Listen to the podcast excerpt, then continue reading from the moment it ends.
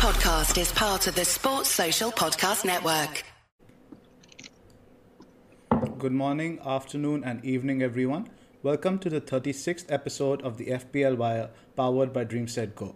We are recording ahead of Game Week 38, the final game week of the season. I'm your host, Zophar, and I'm joined for the last time this season by Twitter statsman Big Man Bakar. It's been amazing podding with you this season, brother. How's it been? Thanks, Sof. It's uh, it's been a pleasure, honestly, uh, talking to the talking to you guys this season.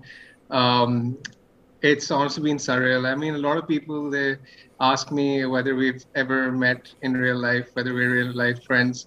Um, most of them uh, initially weren't even aware that uh, uh, that we weren't from the same country. I mean, a lot of people still um, mistake me as take take me as an Indian. Um, but uh, it's it's been great actually. We've been just to clarify, we've been friends over WhatsApp for three or four years. We've, longer than that, much longer than that. Five years. I think like, maybe on I mean, WhatsApp, we've five, been six friends months. on the. on Twitter. I think that, when was that KN season? I think that was like 2014, 15. But when do you remember which Uh, year you were ranked second or? Fourth, yeah, that was 14, 15, 15, yeah. Yeah, I 14, remember 15. interacting with you. I think you posted on the scout forums that you wanted somebody to take over your team because you didn't have time No, to but, manage. but, but we were acquaintances. We weren't really friends, Yeah, right? yeah, fair enough. Exactly. So, I mean, um, thanks for bringing that up, by the way. So, uh, uh, I mean, we all make, mistakes. but, um, I mean, uh, it, it's been great. Um, so, we, we actually had that chemistry for like three or four years. And it's because of the fact that we've been friends over a while that we share this, this camaraderie, which is uh, very refreshing to see between uh, uh, people on, on both sides of the border. Uh, and I've thoroughly enjoyed playing uh, this this game again, potting with you guys. Honestly, it's been a delight. Pleasure has been Of course, you thoroughly enjoyed it. It's up to your game as well, in terms of uh, external activities, you know. So of course you've enjoyed it. How how, how can't you not enjoy that, Bakar? Both on and off the field. They're on and off the field. the boy has played well. the boys played well. Yes, exactly, exactly. I think that was episode four or five. yes, one of the first five episodes for sure. one of the first five episodes. It's been great though, man. I'm, I'm glad we started this uh, whole thing together. Touch wood. I'm hoping it stays on for a long, long time. I don't feel the want to stop anytime soon. So let's hope we uh, keep it going. You know, in terms of the camaraderie that we share, also, I just wanted to actually talk about a little story to our listeners as well. I remember around two years ago it, it was the year i was getting married as well.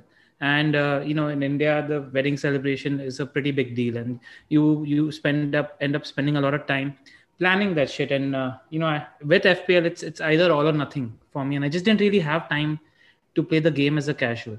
And uh, i just handed over uh, the team to these boys in ak for AK is a friend of ours from the chat for a couple of months, and they managed to just handle it. They made the template moves. It it worked, and I was able to finish around the 10k. I gave you all the team between December and Jan. Was it? I don't know. I thought we were not allowed to speak about that. I thought that information was highly classified. Uh, that's okay. It's all good. It's all good. I think it's it's about time we can let go of the information. I do remember though, but that after you know after uh, my honeymoon, which I spent in New Zealand, uh, thanks to Trigger Lips, he actually gave me a lot of information about that country. I came in, you know, felt what uh, things were hap- going like for a month or two, and then it was that season where I was actually behind my main mini league rival by around 50 60 points and uh, it was that double game week where everybody went Sane triple captain and uh, I managed to go Aguero triple captain. Sane did nothing. Aguero got like 50, 60 points as a triple captain. Managed to chase him down in one game week. So yeah, fond memories. Yeah, fond memories. And thank you for handling that uh, team at that time. I think that's what just FPL and brotherhood is all about. For sure. If you weren't married, do you think you'd still have the liberty of leaving your team for two two months behind and just chilling like you did earlier? Now that you've become more of a celeb. Uh, I don't know. I mean, priorities.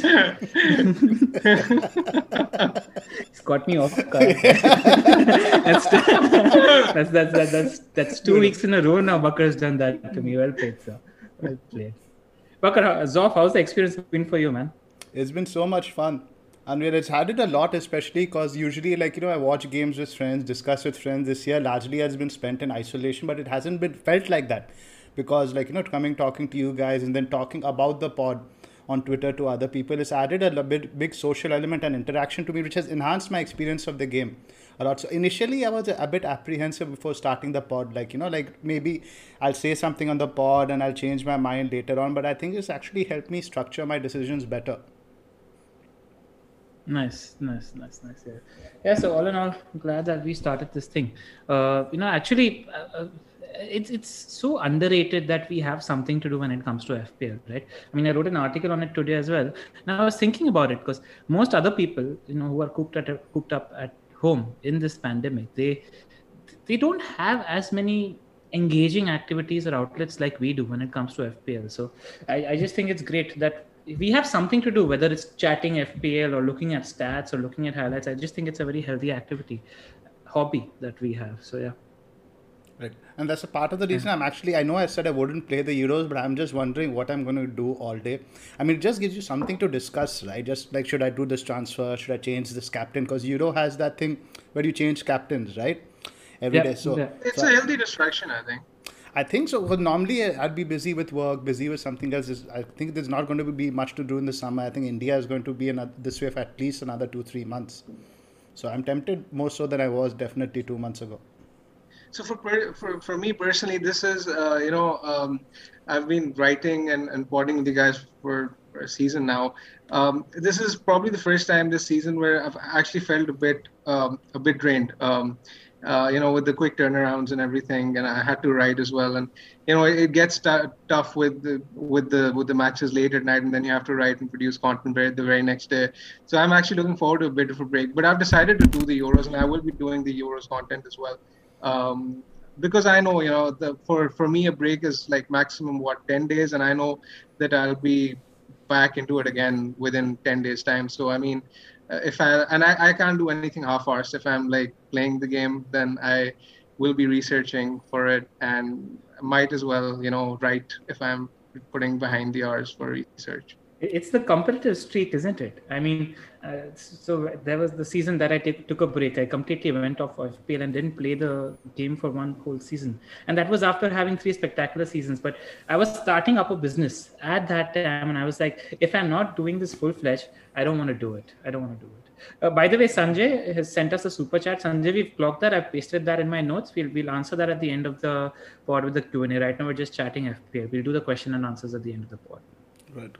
Should we get started? And, and while before we start, um, more more on on FPL in this season. If there's anyone out there who wants to, uh, you know, read about this season, there's a brilliant article written by um, Pranil Platerizer uh, on FF Scout. You should definitely check it out. It's it's one of the best reads of the season. I really really liked it. Well done, uh, Pranil. And it's free to read, right? Yeah. It's not members restricted. No, no, it's not members restricted. It's free to read, guys. Definitely give it yeah. a look. I'm I'm blushing here because I feel like Big Man Big Man has been practicing his charm on some other ladies and he's he's pretty much in the zone. He's in form at the moment. So You're still the prettiest one of them all. I don't think my wife will agree, but let's let's go. cool. Let's get started with our sponsors. DreamSetGo is a global portal for fans to gain access to sporting events around the world. Accommodation, flight tickets, hospitality, stadium visits, everything can be tailored exactly to your requirements. They also do celebrity experiences.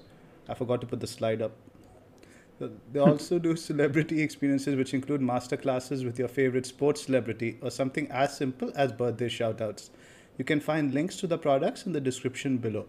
The FPL Wire is a part of the Fantasy Scout Network, and all stats used in this podcast are taken from the FFS members area. Please sign up if you haven't already. So thanks to OneFootball for sponsoring today's stream of the FPL Wire as well. If you guys don't already know, it's an app that's available both on Android as well as iOS, and it's completely free to download.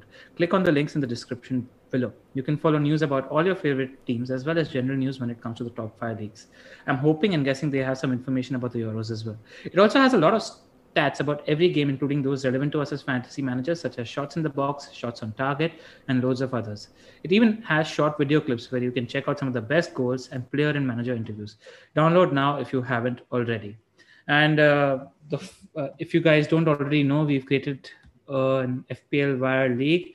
I think most of the people in the chat should have joined that league. Uh, so just going to announce uh, this week's winner. This week's winner is Divya Ramadhin, uh, who's also ranked at 3,500 overall. So congratulations, Divya. It's been a great season for you, and you win a shout out from Shreyas Iyer. Please get in touch with us on the FPLwire at gmail.com to collect your prize. Now, the winner in game week 38 wins a shout out from the Aussie batsman all rounder Brad Hodge. He's notched up 33,000 domestic runs, and he was a big part of the Australian team as well. So yeah, if you're if you're the best manager in game week 38, you win a shout out from Brad Hodge. All right, taking you guys to the agenda for today. Sorry, uh, I, I, don't even know if we have an agenda today. We're just going to freestyle this pod. Uh, we're just in a happy, slightly emotional space because it's the last part of the season. We're going to be talking about uh, early team news and team leaks and what you need to be careful about. We're going to be looking at the season just a tiny bit, looking at what our seasons were like, what we did right, what we did wrong. And then we're going to end the end the end the pod with the hot fixtures and the captains. We're going to be looking at all the games, and there's a lot of people who are chasing in mini leagues. So you know what punts we like, how we think the games are going to go, stuff like that. After that, we're going to be talking about our own teams and the Q and A. So let's talk about early team news and uh, team leaks first off. Why don't right. you start? So the reason why I wanted to discuss this, I was actually caught off guard last week. I had I was starting Greenwood and I was planning to save my transfer. So there was this team leak from the guy who claimed to be a columnist for one of the Manchester United like newsletters or something, stating that Greenwood was on the bench. So what I did, I had now if I had if I'd already made a transfer, I probably wouldn't have taken a hit on the basis of that. But I had a free transfer remaining with Jota sitting on my bench. So I swapped out Jota for Raphinha and I put Greenwood on the bench. So I was very lucky that the move didn't backfire. I actually gained one point, but watching Greenwood in that fixture was painful. Extremely yeah. painful. It, it it it feels weird in your stomach, like you've been like you know tricked, duped, made a fool of. So it it's a very bad feeling, and I don't want anyone of our listeners to go through that. A lot of guys who listen to our pod, their first time FPLers. So, and we're going to have 20 team lineups potentially on this Sunday. So, I wanted to talk about that how to filter out the wheat from the chaff, so to speak, mm. what we should look for, which journalists are more credible, what we should ignore, and stuff like that. So, like, I mean, Bakar, you as a victim of JJ Gate in the past, why don't you start off? Yeah. I mean, this is uh, something you know. I, I am fully expecting chaos one or two hours um, even before the deadline. Uh, so it's very important that um, uh, the referee managers they stay uh, vigilant and and uh, skeptical. To, you know what uh, information is coming in. It, it's very important to sort of filter out what is reliable from the information which is likely to be basically based on nothing concrete, because these are very crucial decisions which will you know they could be major deciding decisive factors in, in, in the big swings of the mini leagues. So people need to be vigilant and watch out for you know credible information. What, so what do you mean by credible information? I think let's let's give a certain guideline. I think right. if you're looking at journals or people from the Athletic or who have a verified Twitter account, I think those guys are less likely to spread fake news. So probably listen to that because exactly. I got lucky on my free hit in 30 36 was yes, it yeah 36. where i managed to get information about uh, you know Mahrez foden stones not starting and that was actually sam lee who's the athletic correspondent for man city and he was able to provide that news. So you know if you're looking if if somebody is just telling you that this guy is starting and this guy isn't don't take their word for it. Ask for the source ask for a screenshot uh, and then make your changes. So there's that. Uh, so definitely look at journalists and credible people first. Uh, any any other advice that you guys have? Um so first of all like you know a lot of people it's very different last year. Remember the game week 38 last year i played my free hit and we got team news from everywhere right? We got news that salah mane bench i remember making nine transfers with to go with five minutes before deadline but that was primarily due to fpl rockstar.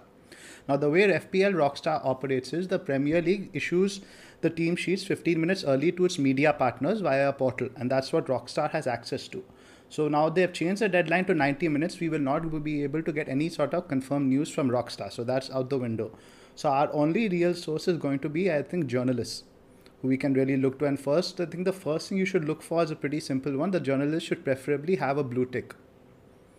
Ultimately, don't trust these guys who, like, you know, a lot of times people make fake accounts. There are also certain people who get a laugh out of posting fake news, posting fake lineups, fake team sheets. So watch out for certain accounts which do that. So we personally will not be like looking to retweet something until we are very sure it's like you know concrete, because you never know it. You can't be sure about these things, and I don't want to be responsible for anyone. This can potentially decide mini leagues. Yeah, it could backfire big time. It's yeah. it's something which you know needs to be uh, taken very seriously. Right, and what is going to happen? I think the United news is going to be very important this week because we're expecting a lot of rotation at United. A lot of people are looking for City for the last game week punt. So just be careful among the sources which you follow. Look for the credible guys, and you could say you could. It's not very easy to say blanket. Don't trust team news, right? I'll give you a scenario now. What happened to me now? Game week thirty-seven. Now the Greenwood thing. If I saw that information, let's say Greenwood was benched I'd be feeling just as worse. It's a bit of a damned if you don't, damned if you do, right? Because once you have that information and you feel, and let's say Greenwood get benched, you don't act on it, you feel you haven't taken advantage of that leg up which you might have. So you have to balance both things. Yep. And also, just just one bit of advice, you know, because probably you're going to have this news in the last 30 minutes before the deadline. Now, what I've noticed that people do when there is information and there's a scramble is that they don't have a set plan in their own head with regards to what they want to do with their own team. So, you know, play out certain scenarios in your own head, have a plan in terms of which direction do you want to go. And in the last 15, 20 minutes, don't don't be panicking and going on Twitter and asking what should I do? Should I do this with my team? Should I do that with my team? Uh, just trust your instincts, look at those fixtures and make that move. So I wouldn't be asking anybody in in yeah. the in Game 38. You have all the uh, data and information with regards to the Premier League stored in your subconscious. So don't be asking in Game 38. Yeah, just exactly. I mean, the, for me, the, the, the planning needs to go in today and tomorrow. People need to be they need to have you know contingency plans for their team. For example, um, players like uh, for example, I own Mahrez. I think he's he's a big risk to get benched. Uh, similarly, for someone with uh, with Bruno Greenwood Shaw. Uh, I mean, these are the kind of players you need to, you know, pre-plan that um, exit plans for these these kind of players need to be um, laid out before in, in your team if you require them because uh, these, these aren't the kind of players who are absolutely nailed to start this week so people need to plan in advance correct have yep. plans i think having the plan is the only thing you can do exactly you don't don't want to be in a situation where you know you panic last minute because you sort of suddenly don't know what to do with your team right Pranil, I noticed this mug you're drinking of. Very cool black mug. Would you like to show us? I just want to give a little plug to a friend of ours.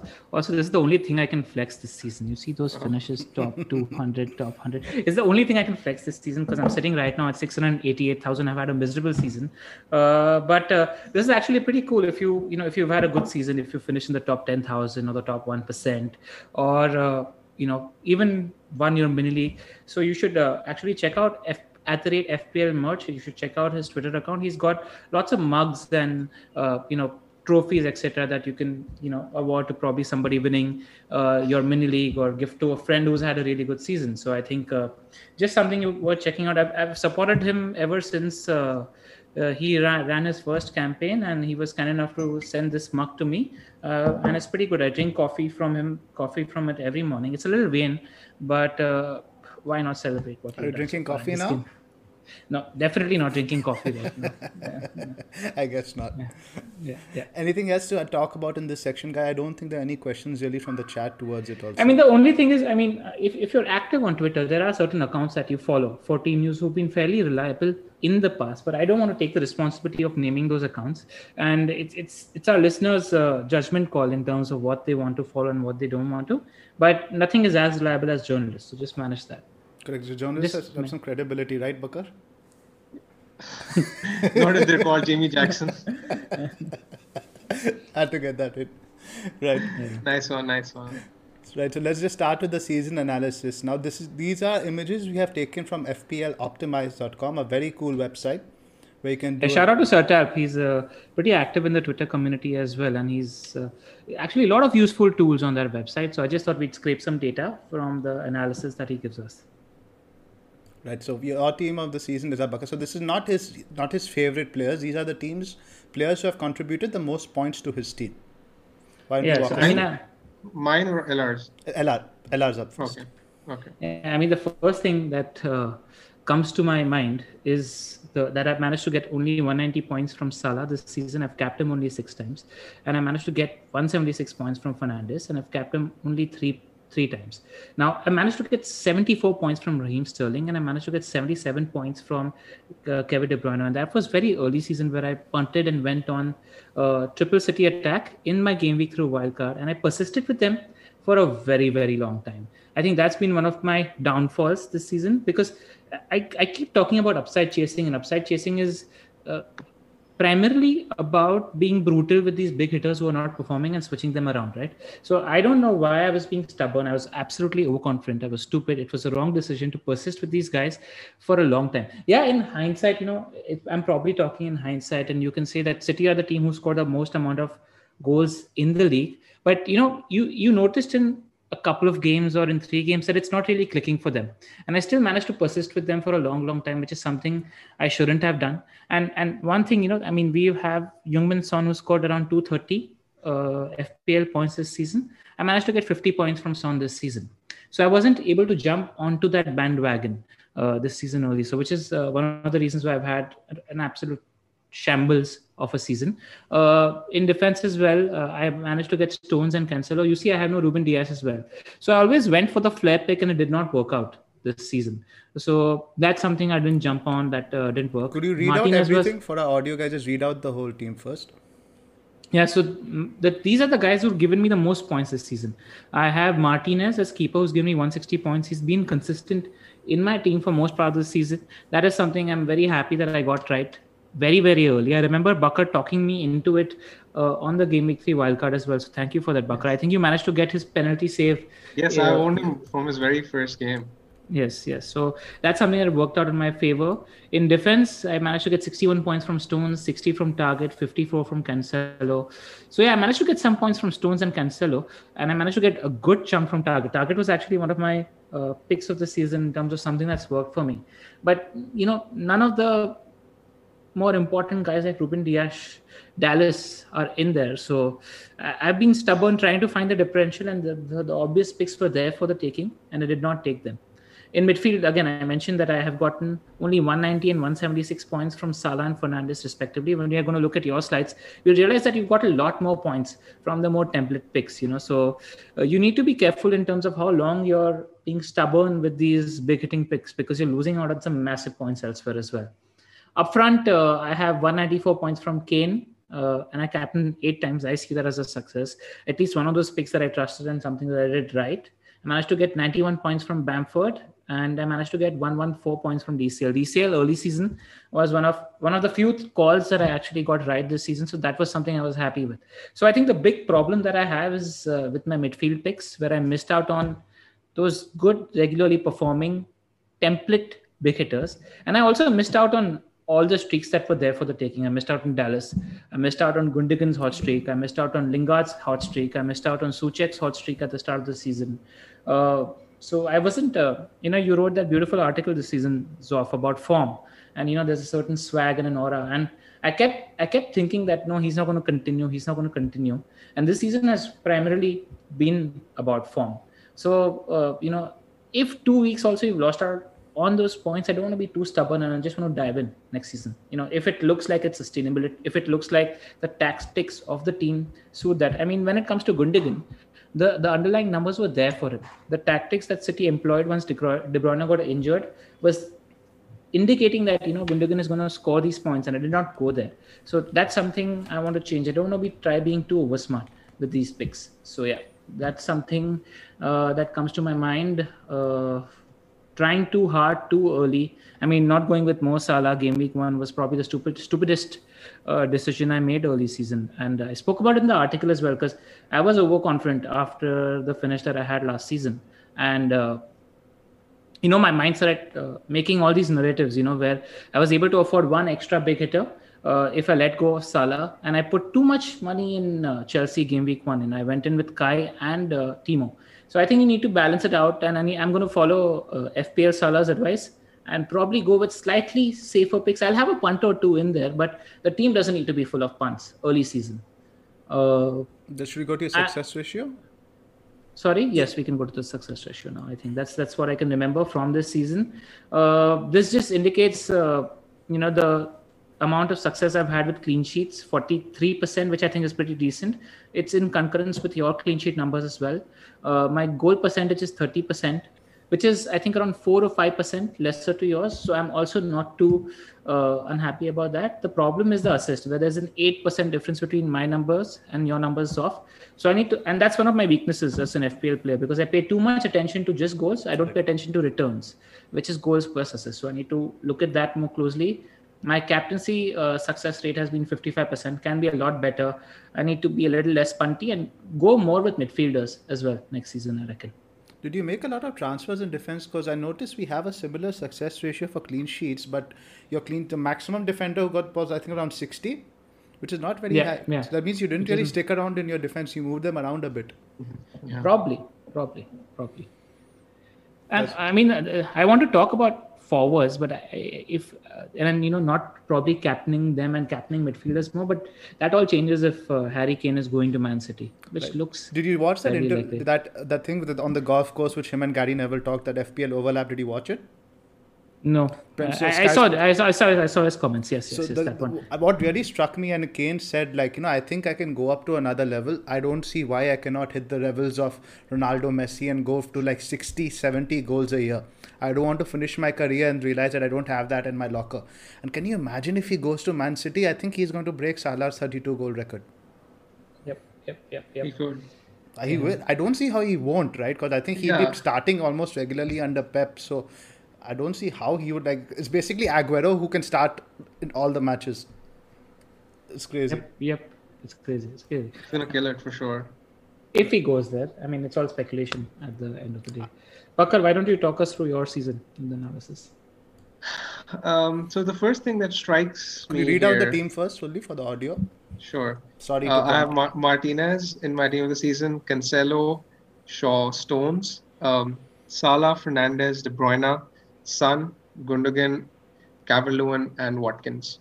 So that's my 11. The first thing that strikes me is the lack of Kane, which is borderline shocking, but uh, to borderline shocking to anyone who's who's uh, following me right now. But but over the course of the season, most of those people who followed me are aware of the fact that I haven't really owned Kane. That's primarily not because of the fact that I didn't rate him, but it's primarily due to the fact that I've I invested more money in midfield and defense this season. You can see Robertson in my team, De Bruyne, Fernandes, Salah, Son.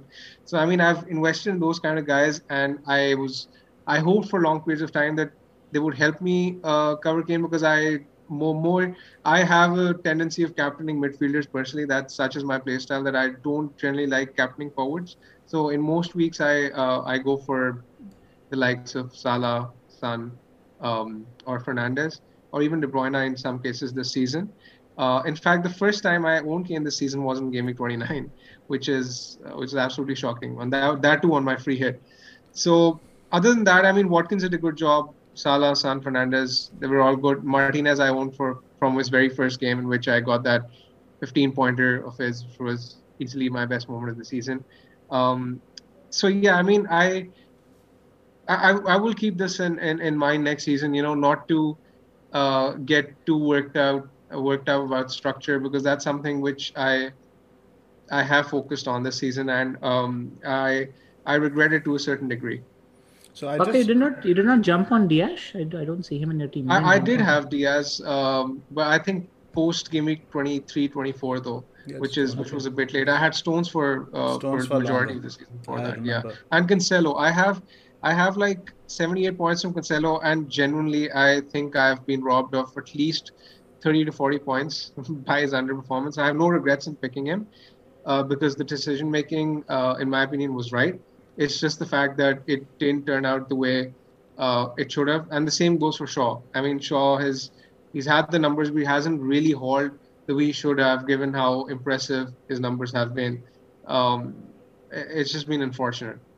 so, You know, Bakar, what I what I noticed here is you, you managed to get 500 plus points from Salah and Bruno. I managed to get 350 points approximately from these two guys, and then I don't have any other midfielders who scored above 100 points. And you have De Bruyne, Son, and Gundo with 100 plus points as well. You were you were early on Gundo this season.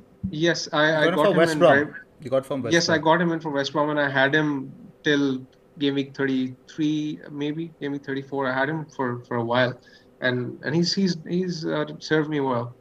So what I I noticed, you've to you've points. captained these five guys in midfield 30 times.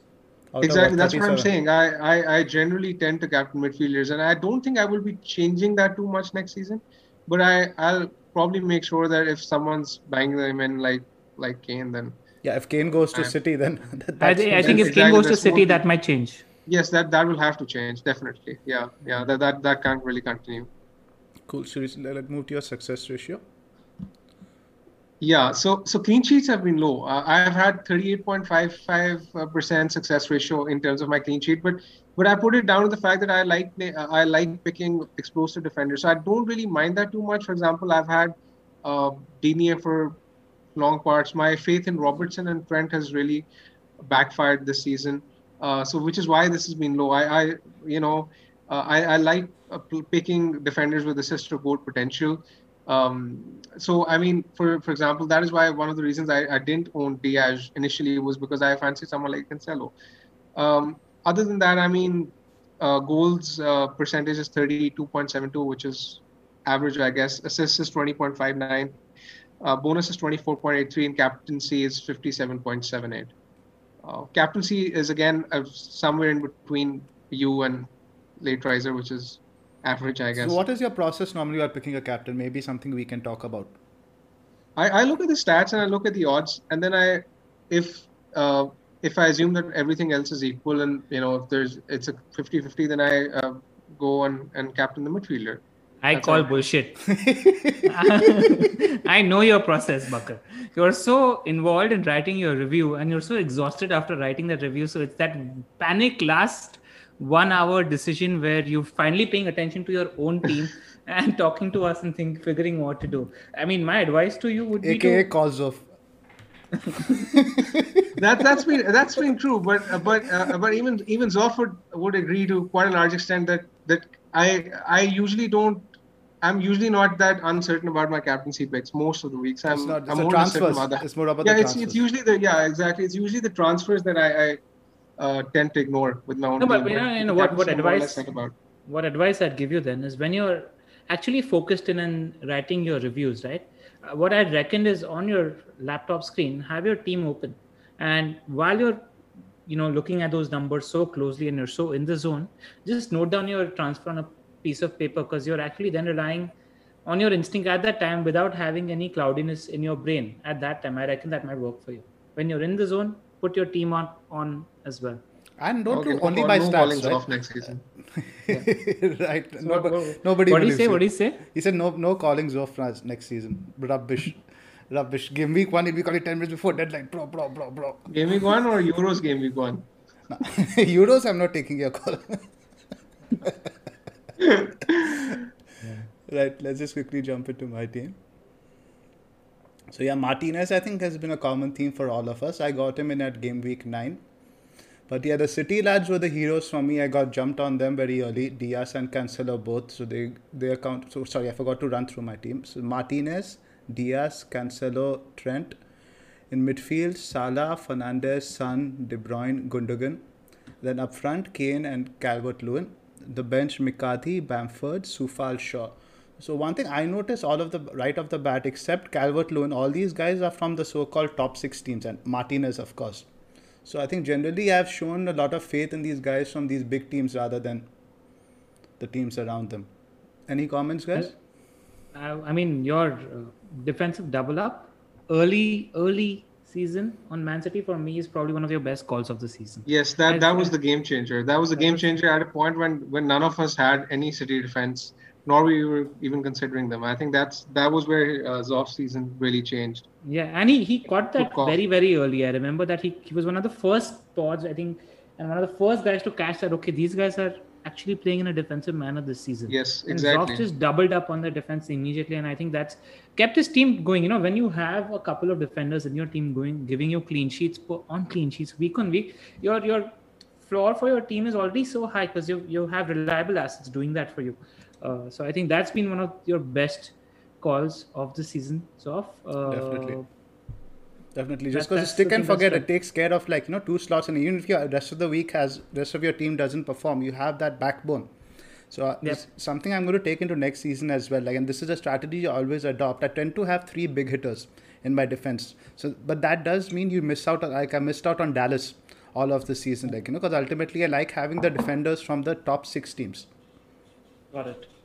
Well, how do you think City plays next season? It remains to be seen. I think Kane is a big unknown. Crowds are a big unknown. I think this was pandemic ball. Pep changed his play style. I think he will be back to a bit more expansive style next year with crowds back and uh, more of a regular schedule. As, I think especially if he manages to clinch that UCL title, because uh, you know it's stuck in my head that just all all of the season has been a rehearsal for him to win that Champions League Oh, I, game. I would love to ruin that. Yeah, I know, I know, but I'm just generally talking about how Pep's mindset know, would have worked. Yeah, it, it was all practice for getting that uh, Champions, getting to that Champions League final and getting that win. So probably if he managed to win that UCL title, I reckon he will, you know, put down the handbrake and go for it again. Because we've had a team that's, I think that's also worked in your favor. Because I remember Pod One, we were talking about that, and one of your uh, problems in the past couple of seasons is dealing with Pep Guardiola and the Correct, rotation there correct. Because you you like to have those steady good solid picks you know who have a great floor and there was no city attacker there for the taking this season except for that hot streak from Gundogan And De Bruyne really early on. very early on even De Bruyne failed to impress for a long long time where he managed to miss chance after chance inside the D if you remember Correct, but he still That got assists. I remember two or three home games I got good returns. Like you even see over here from De Bruyne, I've got 110 points from captaining six times. Zoff, did you own uh, Sterling at any point this season? Because no, I, did not- me I, and I didn't buy him at any point this season. exactly me and uh, me and uh, LR were high on him for at different points uh, this season. And I mean, initially he did okay, but but overall he was a bit of a failure. So. Um, that didn't work out. That was another exception move by you, ignoring uh, Sterling at a point where their their fixtures were great, and it was really looking as if you know uh, a City attacker was more or less needed. And that's why, like, no, the thing is, that's what you like. LR absolutely nailed it on the head. The large, large reason for last three seasons where I've not been, i've not invested heavily in the City assets because I don't trust them to play every game. And then Sterling goes banks twenty points, twenty four points, stuff like that. So this year, the only nailed guys in the City team were in defense, and I was able to identify that and jump on the defense. Then I think I've I've shown a lot of faith in Salah also this season. I think two ninety four points. Just cycling back to you guys. Bakar's 266 from Salah. LR is 190. So yeah, Salah has really been my go-to. 246 from Bruno. Let's see you're too similar. So Bakar, I think our styles are a little bit more similar in terms Yeah. of like the players we're picking. Think for I you, see you is jumped third. early in Gundogan as well, so you have a decent Same number, time you. sizable. Same time as you, West Brom. Exactly. And none of us had Kane on very early season, No. right? When they went absolutely crazy. Uh, because of that Europa League thing, right? Remember that like Yeah. they had a lot of fixtures and a pile up. I think we all avoided them early on.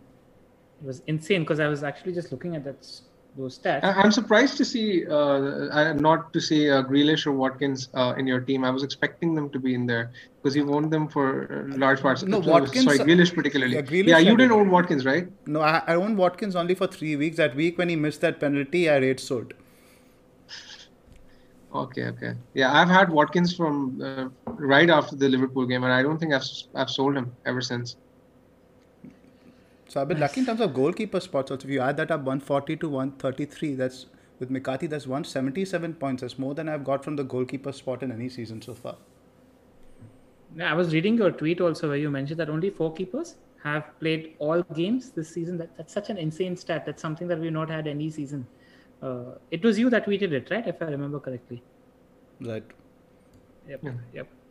Uh, so yeah, that's it. I think. So success ratio also just a bit more on clean sheets. I don't want to dawdle now. We should move on to the next section. Captain slightly more, 60%. Bonus assist goals. Pretty similar, just slightly higher than you guys in those aspects. Except your captaincy was pretty good, I reckon. Sixty percent is very good. Yeah. 27 out of 45. But yeah, that's again placing faith in the big hitters, right? Yep. Yep. Yep. Cool. All right. Let's move on to game week 38 now. Game week 38. Yep.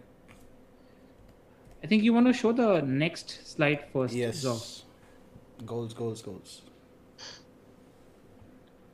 So generally, what's happened in the league is in game week 38, uh, you know, in the, there are games where we see five, six, seven goals even sometimes. Then the key is to trying to identify those games where we might see a lot of goals, and generally those goals are there in those games where there's not much at stake because people are playing what I like to call loosey goosey football, and we've seen that as a trend in the past five seasons as well, where we've seen that the season average for goals has been somewhere between 2.7 to 2.8, but the game week 38 average for most cases has been around the 3.3, 3.5 mark as well. So, you know, if you're spending transfers this week, I think you want to spend transfers in attack. Obviously, if you don't have nailed down defenders and you want to change that up, fair enough. But we've generally seen that the trend is that there are going to be fewer clean sheets and more goals, and potentially there's some braces and hat tricks in there as well. Because generally that's been the trade trend for the past few years. And uh, uh, what we're going to do now is probably look at it game by game and see what we're expecting uh, off from that game. So it's going to be like a fixture-wise analysis. Uh, so let, let's talk about Arsenal versus Brighton first. Parker, how do you, how do you see that game going? It's a, it's a tough one to call. I, I think this um, I think Brighton will give Arsenal a good game. I I can probably see it being a a score draw. But do you, do you feel like it's gonna it should be a game where FPL manager should go for punts?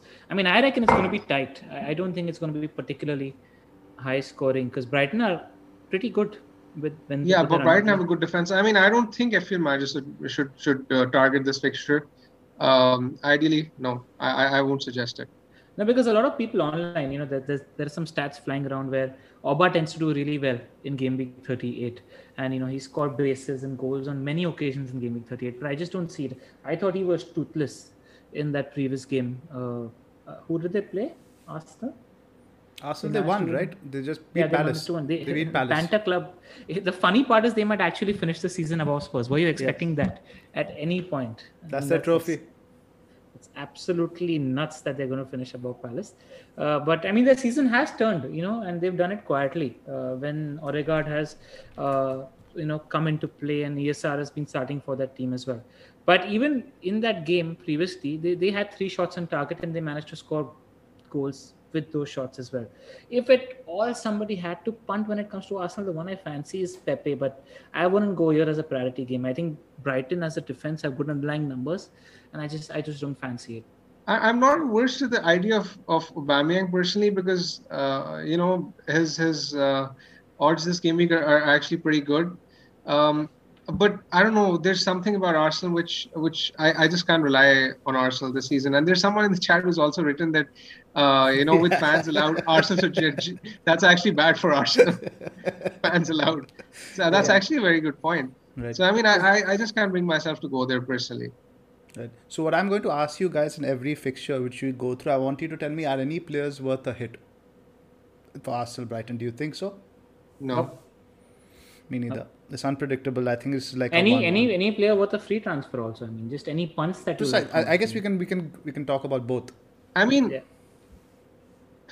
It, it's it's it's a bit tricky because if you're chasing in your mini league and let's assume you know that that your rival is what 30 points ahead of you and you have nothing to play for and you have to go gung ho, then I mean I'm not exactly against the idea of captaining Aubameyang, but it's something I won't. I mean, he's done nothing this season. He's done. He's not even sh- showcased. Nothing. You know, uh, I I test for five minutes. Like he's done nothing. He's been very I, poor, yeah. And I'm expecting Martinelli to play this game. So yeah, so not, I don't. I don't. I think this is fixtures. What about Holding? Do you play Holding if you have him? He's quite popular. I'm pretty yeah. sure that Brighton will score. Yeah, I see Brighton scoring too. I think their spirits the, will be up. There's no Maupay or Welbeck. Though. Keep in mind that the two of the strikers are out, Maupay and Welbeck. Maupay not being there is a good thing for Brighton. So let's let's get that out of the way first. But uh, yeah, I wouldn't play holding. I reckon there are better shots for clean sheets. Fair enough. Villa Chelsea. I think this you will be low scoring. Your boys off.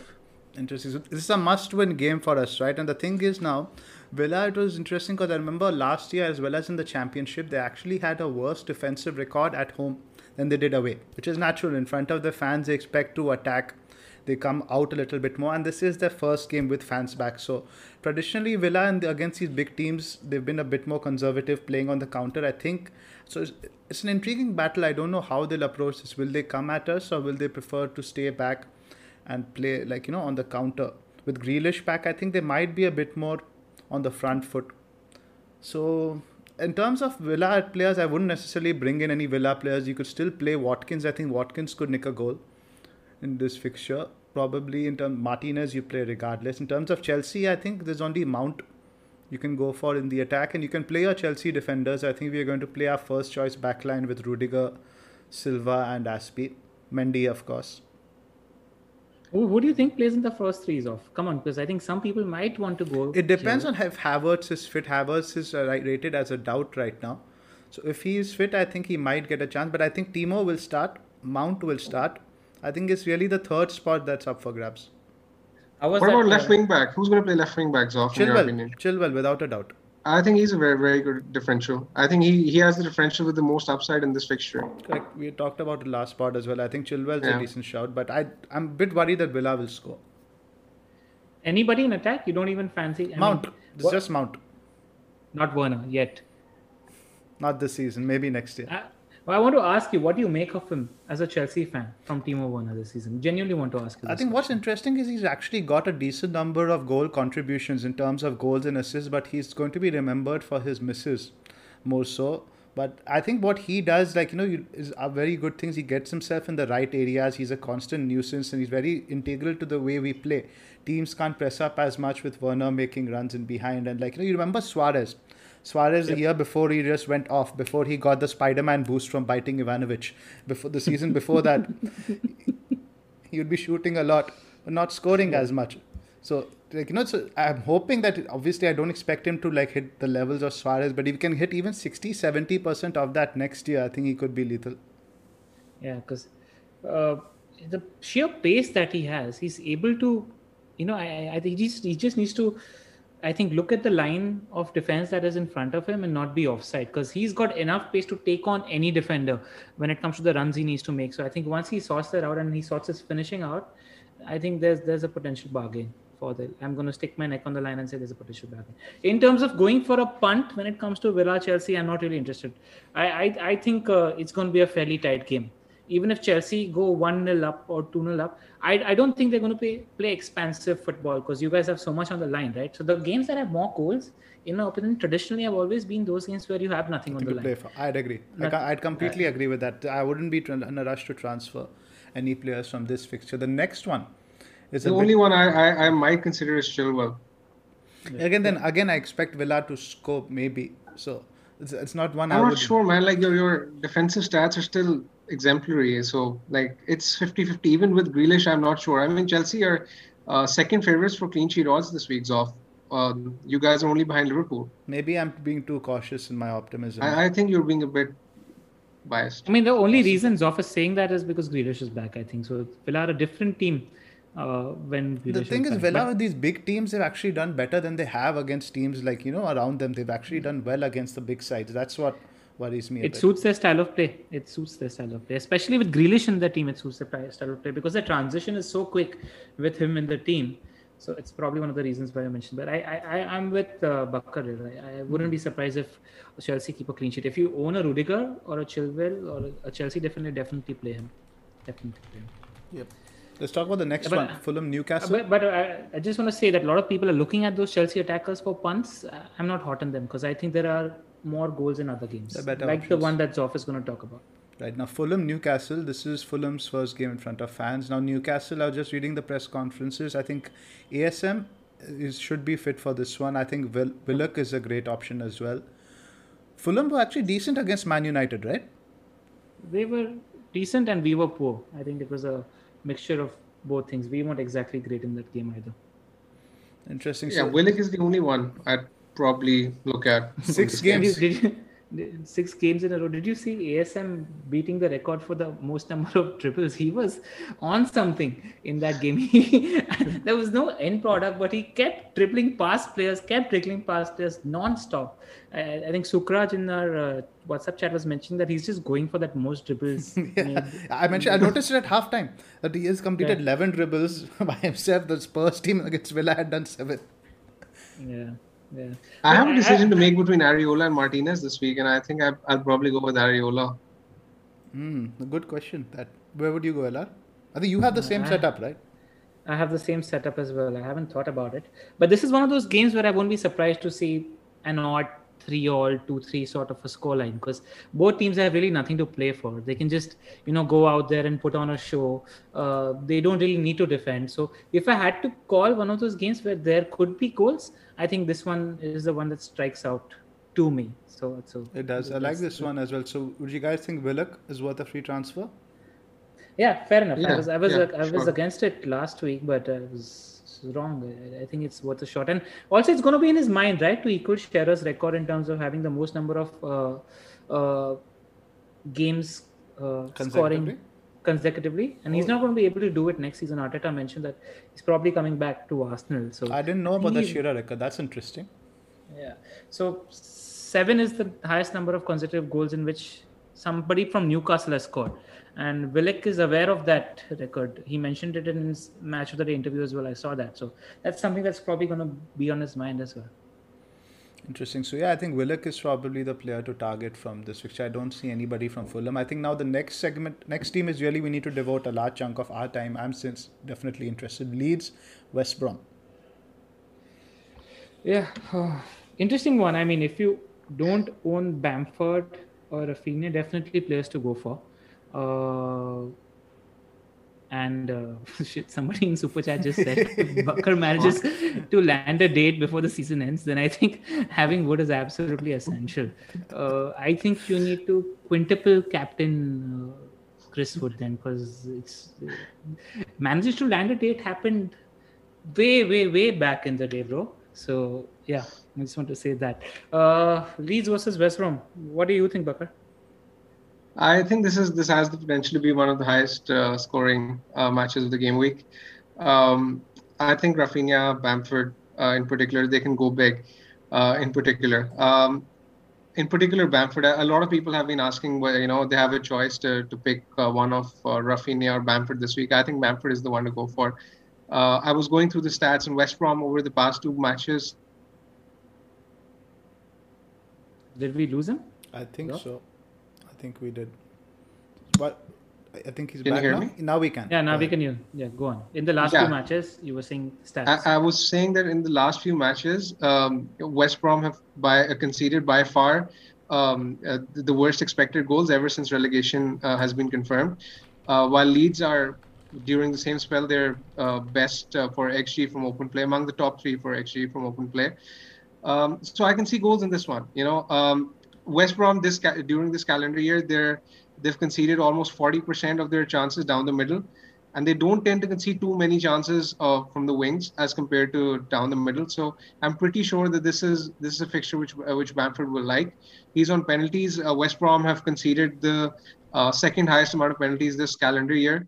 Um, Bamford, if your rival doesn't own him and you're chasing a mini league deficit, is a great option. Zoff?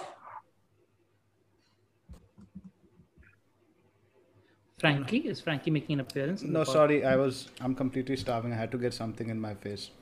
All right, fair enough. What, what do you think about Dallas? Uh, Zoff is looking at a defender at the moment, Bakar, and he's, he's debating Dallas, Robertson, and maybe Cresswell. So, do you reckon he should go for Dallas above the other other two?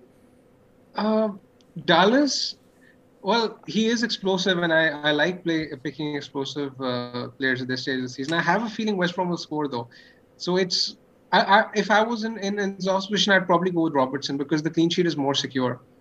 So Yeah. right, so let's talk about the- the defense first. Like Dallas, you glad you brought him up. It was interesting. Did you see Sam's post-match interview? He was pissed off with Antonio, and just pissed off with how teams are labeling, like you know, him particularly a manager who only gets teams out of relegation, a guy who only plays long ball football and all that stuff. So I found it weird that they made that announcement game week 37. They could have probably made that announcement one week later. So I think the sh- But, go ahead. but then Sam wouldn't have gotten to ask for a job in that post match interview either. Right. I mean, that was just a shambles, that entire thing. Right. So, like you That said, a and- bit embarrassing. a lot of West Brom players would learn to put themselves in the shop window. So this might have goals in it, but the problem is Dallas is not really a defender. Dallas is essentially a midfielder, and even when he was playing wing back in this 3-3-1-3 against uh, Southampton, he had two very good chances. Once he had Yeah. a very good McCarthy save, so I'm quite worried about not owning Dallas's EO is I think close to seventy percent, and like you know you can it's not impossible to see him bagging like you know fifteen pointer, twelve pointer or something in this fixture. Yep, with the narrative of the season, and I think they'll be pumped up for it, right? I mean, first time they're playing in front of the crowds, and uh, but the, the only the only thing I want to mention, I don't think it's going to have an influence on the game, is that Lorente is unfit for this game, and the Leeds defensive record is turned around once Lorente has been a part of that team, so that's something worth mentioning. And uh, people who are looking at Rodrigo as a punt, I'm not sure he's going to play this game because Bielsa spoke about uh, Hernandez leaving the club, and he might get a swan song in front of the fans. You know, I, I probably see him starting this game as well. So I'm not entirely sure about Rodrigo as a punt this week. So the the, the only players I'd look at are probably Alioski if you want to go cheap, uh, Dallas, Rafinha, and Bamford in this game. But Leeds is where I'd look at first because again, like that Fulham Newcastle game, this is one of those games where I won't be surprised to see four, five, six goals. Correct. I think out of all the ten fixtures, this is the fixture I like the most in terms of targeting. It's a I own first, so- Pereira this week, and I, I'm I'm I'm very certain to be playing him. Cheers. it's, it's not a bad shot at all. Yeah, because he's one of the guys I think who, out of the entire West Brom squad, I think him, Ajayi, Johnstone are probably the most likely to stay in the Premier League. Maybe Diagne. And Pereira is, I mean, some of the big clubs should look at Pereira. That's how good he's been for West Brom this season. He's Maybe Spurs. Maybe Spurs. perfect fit for Spurs. That's Spurs or Arsenal. I think one of those. Or clubs Villa should- if Grealish goes somewhere. yeah, fair shout. Fair shout. Right, so now let's talk about Bamford a little bit. A lot of us have like Calvert Lewin or like, you know, a United asset in that seventh or eighth attacker slot. So do you guys think it's worth taking a hit for Bamford? Uh, Let's say if you have to play somebody like Greenwood. I, I'd only take a hit if if if I'd only take a hit if um if I were to captain Bamford. Let's assume that your ri- rival doesn't own him and you're chasing the big deficit. Then I'd go that route. Otherwise, I think there's potential for Lewin to score this week. I I don't think uh, City will be uh, too tight at the back. They've been playing very expansively, so I don't think. And Everton are generally good on the road, so uh, I'm not too averse to the idea of playing uh, Calvert Lewin. Hmm, They're good on the road defensively, though. In terms of attack, they don't create that many chances. They only have like one or two like proper chances. So I'm not as confident. Like you know, I, I think DCL is something like a two pointer. So I'm actually pretty bullish on the hit for Bamford. I think his ceiling is really high this week. I'm with Bakar on this one. I mean, yes, but Bamford's ceiling is is extremely high this week, but uh, City have been conceding goals. They haven't been very tight in defense, you know. So uh, I'm agreeing, you know, with Bakar where they've been playing fairly expensive in terms of the football that they're trying to play. So I, I do I'm- it for a free transfer, hundred percent. I do it for the a free hit- transfer. Yeah, if you're for looking for hit, a I don't striker so. this week, number one choice to go to is Bamford. But I I, I don't know if I'd take a hit for it. See, it's interesting because I'm looking at like I also we'll get to my team when I talk about it. I want to bring in essentially Dallas and Bamford into my team, and I'll most likely be selling in place of let's say Shaw and Greenwood. DCL would be going out, so but so Greenwood would be getting benched. So essentially, do I play Greenwood and Shaw, or do I take a hit for Dallas? It could be Robertson as well. And Bamford, I think those two players can outscore the former by four points. And you know me, Yeah, I'm, ye- yes, but Yes. but but Greenwood's not likely to play, right? Calvert Lewin has a chance of scoring, so that's that's what the decision is based on. correct. And So- in your case, it makes a lot of sense. That's and you know I'm very hit averse, and I think we've spoken on previous game weeks also, Yeah. especially in game week 38. There's only one shot, one roll of the dice to repay the hit. But I think I'm more confident in the Leeds guys doing it than any other team because three, four, five, you know, whatever the score is, they're still going to be gunning for it. Yeah, agreed, agreed. If you're feeling it, go for it. You're talking me into it. I think it's a good shot. It's a good shot. There's a potential for a double-digit haul there for Bamford.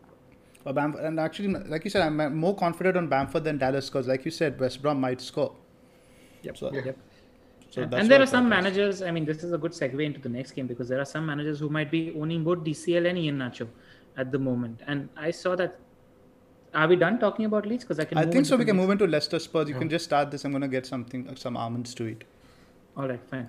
I just I just want to talk about Leicester versus Spurs. Spurs probably had their worst performance of the season in that game against Aston Villa. They were absolutely toothless. They showed nothing in that game, and I I, won't be surprised to see uh, Leicester and Iheanacho grabbing a goal or two in this game just because of how poor they were in defense. Uh, Ryan Mason is not a competent manager.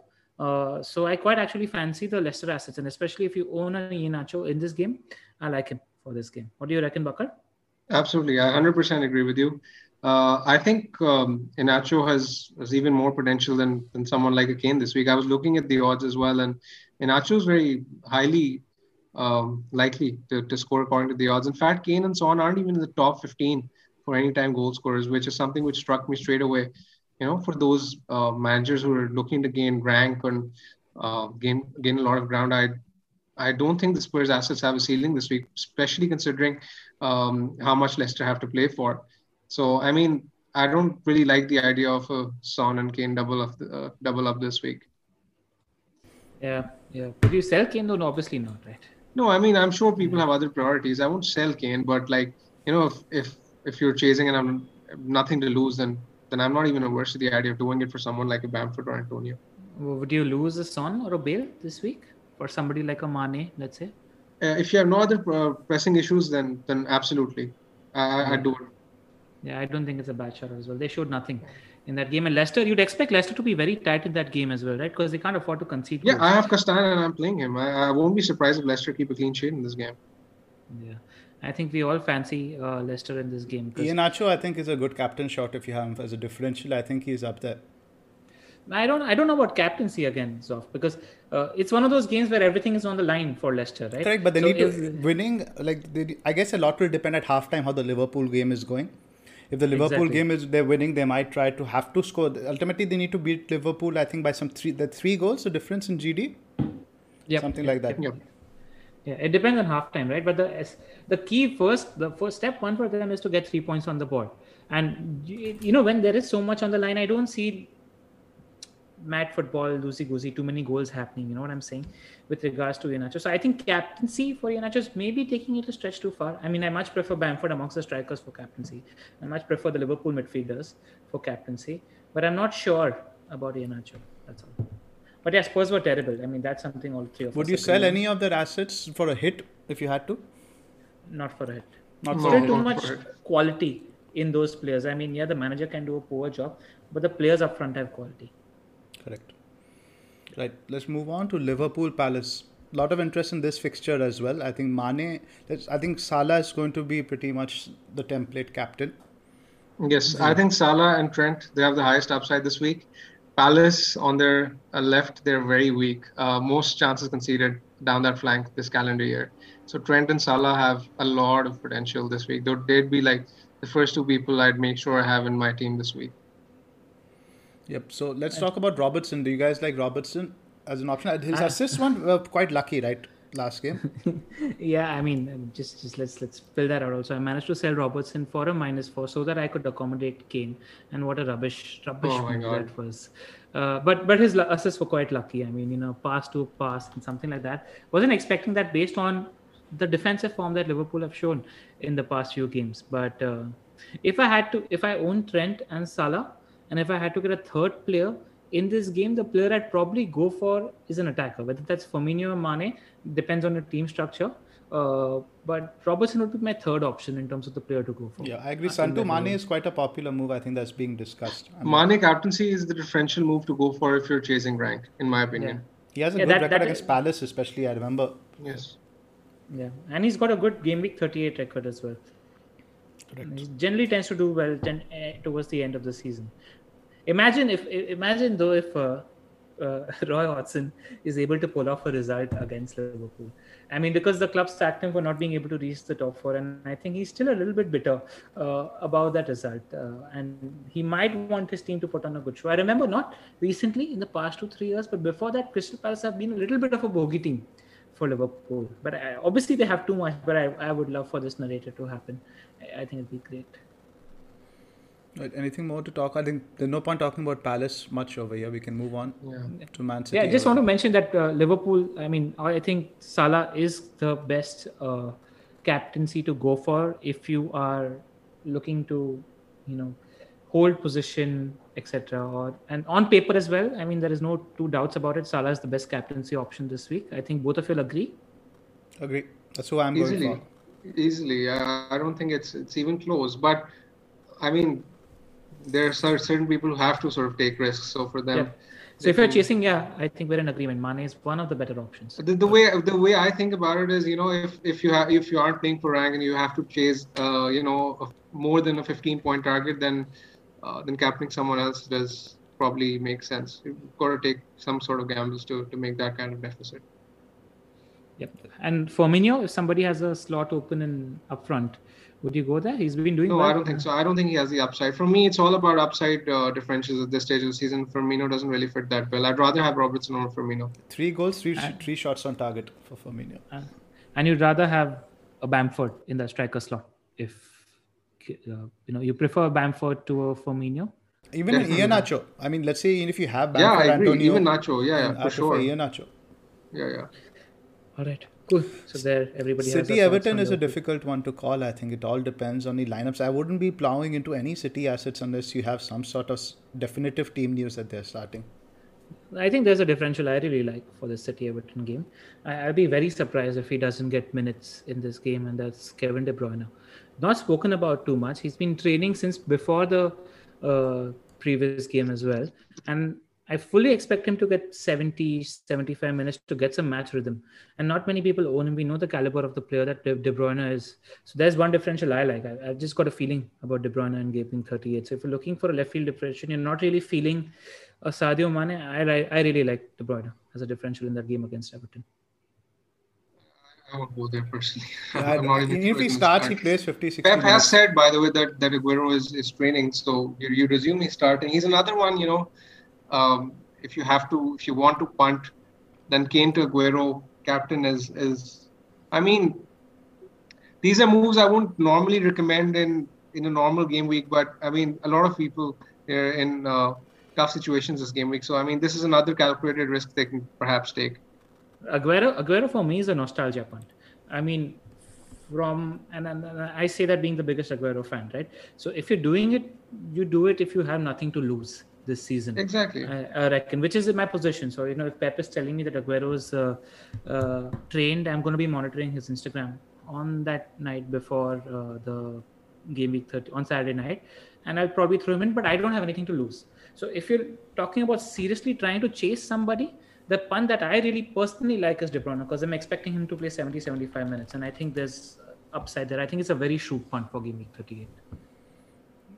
Fair enough. Should we move on? Let's. I think DCL we've already discussed. There's no need to discuss DCL anything any further. You guys think he has potential? I don't. Sheffield United, Burnley. Chris Wood, Chris Wood is a good pick. Let's move on.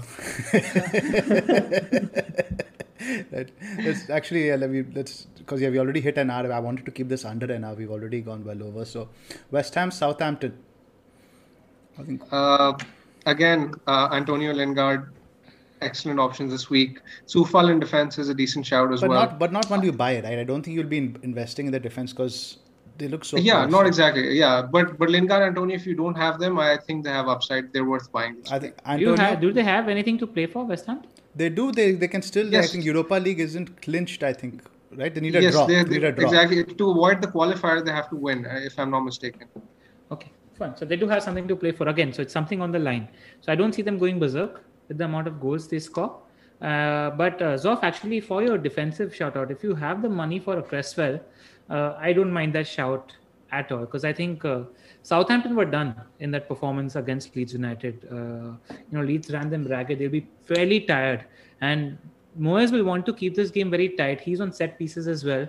Uh, he looked pretty good in that game uh, also. So, you know, you're considering Dallas and uh, Robertson. I actually think clean sheet chances for a West Ham look good. I think they're back to the best. All the guys who generally play in the first team Yeah, are back Rice as well. and all are back, but I don't know. They've con- they've not kept a clean sheet in what seven or eight I- matches consecutively. Bakar, something like that, right? Yeah, that's. But that's but right. you know, I- do you remember the previous game? I mean, he managed to get a cross on the corner. He managed to hit the post also from a free kick. I just think Cresswell is an overlooked option for That's you. fair enough. That's a good. game. It's a good differential option. And thing. And if you had to choose, let's if you choose between one of Antonio or Lingard, which way would you lean? Antonio. Antonio, same. right? Antonio for Antonio for me as well. Yeah. Me too.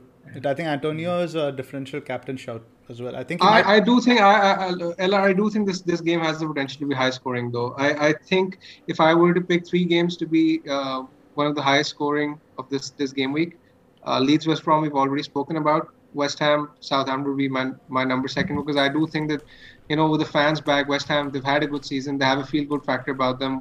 Southampton they haven't really been that great this season. I, I can see West Ham going big here. And, No, and, I think because I think and the if they third one would be Wolves Man United. I think that's another game I, I'd expect uh, a high scoring game in. if they're scoring a couple of goals, Bakar, West Ham, in this game, I think they'll look to consolidate that lead and hold ground. And I think it's going to be a defense first approach for Moyes if something is on the line here. Which is why I actually think it's a very good shout for Zoff, who's looking for a defender in the market right now. So just wanted to add that. Fair enough. Let's move on to the last one, Wolves Man United. And as the chat has pointed out to us numerous times, this is yeah, we know, we know, we read, we read the chat. Nuno has left the room is leaving the room. That's his last game. last game. Yeah, yeah, yeah. I wasn't expecting that. I wasn't expecting A Spurs move on the cards. I, I mean, who else? Nobody else wants to go near Spurs. Yeah. Yeah. Yeah. Potter would have been No- the ideal. Doherty signing could be an option again next season if that how happens. Yeah, all right. Doherty at wing back. That's a good shot. sir. interesting. That'd be interesting. That'd be interesting. But yeah, when it comes to United, I mean, I've been hearing some. I mean, I read a, uh, I read an MEN article where they spoke about possibly, uh, you know, Lee Grant starting as keeper, and uh, they spoke about Dan James. Uh, Solskjaer spoke about Dan James being involved in this game, and he spoke Yeah. about getting minutes in the legs of those that haven't had too many minutes. So I'm not feeling very confident about our first team starting. And even if they do start, 60 minutes tops. So there's nothing to play for. Second place is secured as well. So I'm not big on United assets. Yeah, so his quote was You want to go in with loads of energy but also confidence. We'll make a few changes versus Wolves, freshen up a few minutes into legs of those who might need it. The last line is a bit interesting. Exactly. I think uh, Who is he? Who is he referring to? Hela? He was just referring to Dan James, probably somebody like Matic who hasn't played too much, probably Mata who hasn't played too much. Uh, and Martial is not in the squad this season, uh, this uh, game week, and he's trying to be fit for the final. So he's not going to be a concern. So you'd expect maybe two of Greenwood, Cavani, Rashford, Bruno to play. Rashford, I'm a bit doubtful because ultimately the turnaround is really short turn- for Rashford, right? really Same thing with Cavani. I don't think he'll mess around with Cavani much. So, and like we're expecting, we don't expect Greenwood to start the final, right? Yep. Yep. So would, would you stick with Greenwood? Let's assume we don't get any team sheets, don't get any team news now. This is a dilemma I have, which a lot of people might also have. Is like, do you risk Greenwood or do you do a DCL to Bamford and bench Greenwood? Uh, for a hit is what you're talking about, right? Let's talk about both scenarios. Let's talk about for a free or for a hit. Would you risk benching Greenwood in either scenario? He wouldn't be my. He, he let's just say he wouldn't be my priority transfer out. Greenwood. I, 'Cause I'm I not do- confident personally on Greenwood starting. I, I'm really not sure. Like, if I had no other pressing concerns, I'd probably sell him. Because interesting, I, I don't really think. Yeah. 'Cause I don't really think he's he's enough of a ceiling as well. I'm not sure. right? Because also Um, the supporting cast is going to be missing, right? Who's going to create all the Exactly. That's what I was gonna come to. You know, so exactly. it's gonna be a bit of a, uh problem. Even if he starts, he, he doesn't really have that much of an upside. All right. Cool. We mentioned that. I think I, I think that news is what you need to watch out for the most. Uh, if I do manage to get any news, I'll be happy to share it. But that that's the news. I think there might be indications closer to deadline when it comes to the United team specifically. So that's something to watch out for. Right. So let's just. Are we done with I- the fixtures? Anything else? Anything else you guys want to add? Nope, nothing. Just Pep mentioned that Aguero's been training for the past uh, couple of days. So for those that have nothing to lose, and if he served you well, I probably might just go there, get him and captain him because I have nothing to lose. So just enjoy the final day of the season.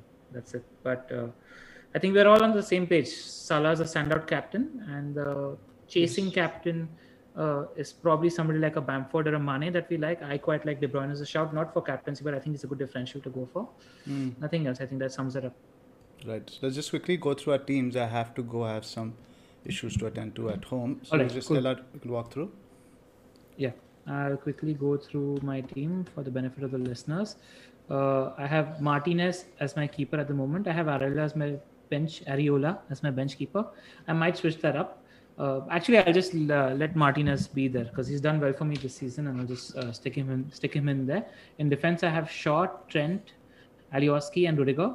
In midfield, I have Fernandes, Raphinha, Salah, and Greenwood. And up front, I have Wood and Kane. On my bench, I have Smith Rowe and DCL.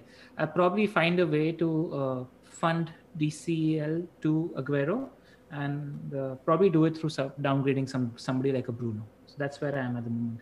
I think my, I'm going to make up my decision closer to deadline. So yeah, that's where I am at the moment. Cool. Bakar?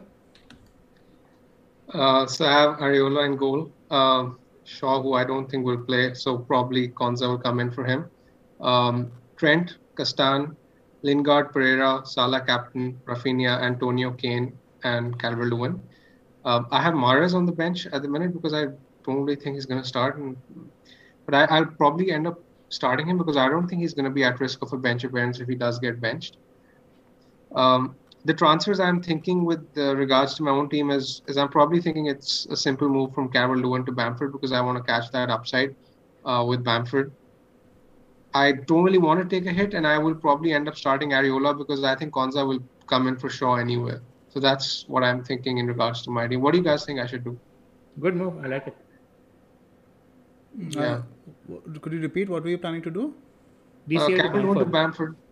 For free for free, and yeah, you could have Konsa sub in for sure. That's not too bad. Yeah, I mean, I can take a hit, but then again, I don't think it's worth it. Yeah, then the, you know, similar situation as me, whether you take the hit for like the defender or not. Yeah, it's, it's a bit of a tough one. Yeah, so my team is just Martinez in goal, Rudiger, Shaw, Trent, midfield, Raphinha, Lingard, Salah, Son, Greenwood, forwards, Kane and Antonio. On my bench, I have Saiss, Calvert Lewin, White. So yeah, that's like I explained to multiple times. So I have to decide whether to like bring in Bamford for DCL and bench Greenwood, or like you know get in Dallas or Robertson for Shaw in that spot.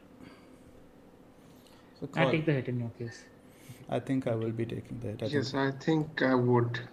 Right, uh, guys, let's wrap up. I have to get going. All right. So, okay, uh, uh, guys. I've clocked your super chat. I'll be answering that on Twitter. Uh, Zoff needs to go. There's something that's up. So uh, thank you uh, for being with us throughout this season. We appreciate your support. Apologies for ending this uh, on a very quick note, but Zoff and me will be back with you next week with uh, FPL Salah and Tom Freeman doing a post-season uh, analysis spot. So we'll see you then. And that's it from us. Thank you again for being with us. Thank you very much for the support, guys. It's been a pleasure this season. Thank you very much. And hit the like button, those in the chat. Hit the like and subscribe button. Thank you so much, guys. Sports Social Podcast Network.